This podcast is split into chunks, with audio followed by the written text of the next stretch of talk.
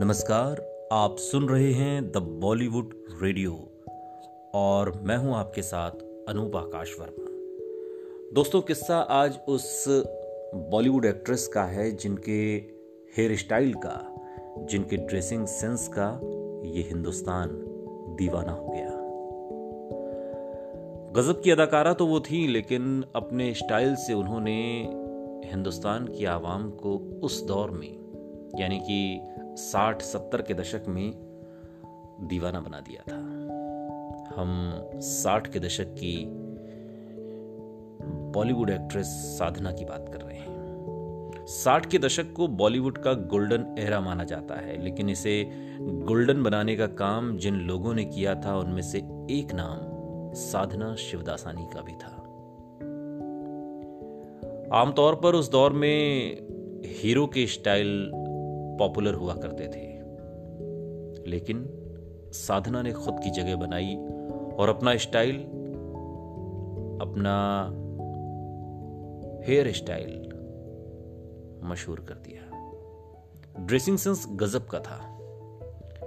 हिंदुस्तान की आधी से ज़्यादा लड़कियाँ अपने चार बाल माथे पर गिरा कर रखने लगी। साधना की तरह। साधना के एक हिस्से की फ़िल्में हमें भले याद न आ रही हूँ, लेकिन उनके गीत, उन पर फिल्माए गए गाने आज भी उतने ही मशहूर हैं, भले वो रिमिक्स के ज़रिए आपके कानों तक पहुँच रहे हों। मसलन?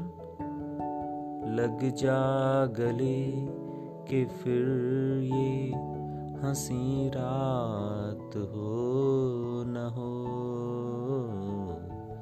हम इस गाने को रिमिक्स में सुनते हैं। या फिर झुमका गिरा रे गुमनाम है कोई। ये भी। ये वो तमाम गाने हैं जो साधना के खाते में हैं। साधना फ़िल्म इंडस्ट्री में एक तरीके से सब्ज़ी का आलू थी। आलू, यानी आलू के बिना कोई सब्ज़ी नहीं बनती। मतलब किसी भी हीरो के साथ कास्ट कर दो फिट बैठती हैं। साधना का जन्म 2 सितंबर साल 1941 को पाकिस्तान के कराची में हुआ था। पाकिस्तान के सिंधी परिवार में जन्म लेने वाली साधना के घर में शुरू से ही फिल्मी माहौल था। घर में फ़िल्मों के बारे में बहुत बातें होती थीं। फ़िल्मों को लेकर उनके पूरे परिवार में एक तरीके का दीवानापन था, लेकिन खुद का नाम उनके पापा की पसंदीदा एक्ट्रेस और डांसर साधना बोस के नाम पर रखा गया था। साधना के पापा मशहूर एक्टर और करीना करिश्मा कपूर की माँ बबीता के पिता हरी शिवदासानी के बड़े भाई थे। कनेक्शन समझे आप? मतलब साधना का भी संबंध एक तरीके से कपूर खानदान से ही था। साधना ने बचपन में ही तय कर लिया था कि उन्हें फ़िल्मों में एक्टिंग ही करनी है। इसलिए उन्हें बच्चों के रोल ऑफ़र होते थे तो वो पहली बार साल 1955 में आई राज कपूर की फ़िल्म श्री 420 में नज़र आई थी। उन्होंने फ़िल्म के एक गाने इचक दाना, बीचक दाना, आपको याद होगा, उसी गाने में नरगिस के पीछे बच्चों की जमात में बैठे इचक दाना में कोरस गाया था। इस फ़िल्म के लिए राज कपूर को कुछ बच्चों की ज़रूरत थी जो नरगिस के पीछे बैठ सकें। इसके लिए उन्होंने बच्चों का जुगाड़ सेट पर मौजूद लोगों से करने को कहा। वहाँ मौजूद लोगों में से कुछ लोग साधना के पिता को जानते थे, इसलिए उन्हें भी उन बच्चों में शामिल कर दिया गया। साधना को फ़िल्मों में एक्टिंग ही करनी थी और इसकी तैयारी उन्होंने कॉलेज के दिनों से ही शुरू कर दी थी। वो कॉलेज में थिएटर करती थीं और ऐसे ही किसी शो के दौरान उन्हें सिंधी फ़िल्मों के किसी डायरेक्टर ने देख लिया। साल उन्नीस सौ अट्ठावन। साधना को उनकी पहली फ़िल्म, सिंधी फ़िल्म, अबाना के लिए साइन किया गया। इस फ़िल्म के लिए उन्हें महज एक रुपए का टोकन अमाउंट दिया गया था। और इसी फ़िल्म की पब्लिसिटी के लिए किसी मैगजीन के कवर पर इनकी छपी फ़ोटो तब के मशहूर प्रोड्यूसर शशधर मुखर्जी को दिख गई। उन्हें इनका चेहरा भा गया और साधना का उन्होंने अपने एक्टिंग स्कूल में एडमिशन करवा दिया। साधना को पहला मौका भी मुखर्जी ने ही अपनी फ़िल्म लव इन शिमला में दिया और इस फ़िल्म के हीरो शशधर मुखर्जी के बेटे जॉय मुखर्जी थे। साधना कट हेयर स्टाइल के बारे में आपको पता होगा, अगर नहीं पता तो पता करिए दादा दादी से।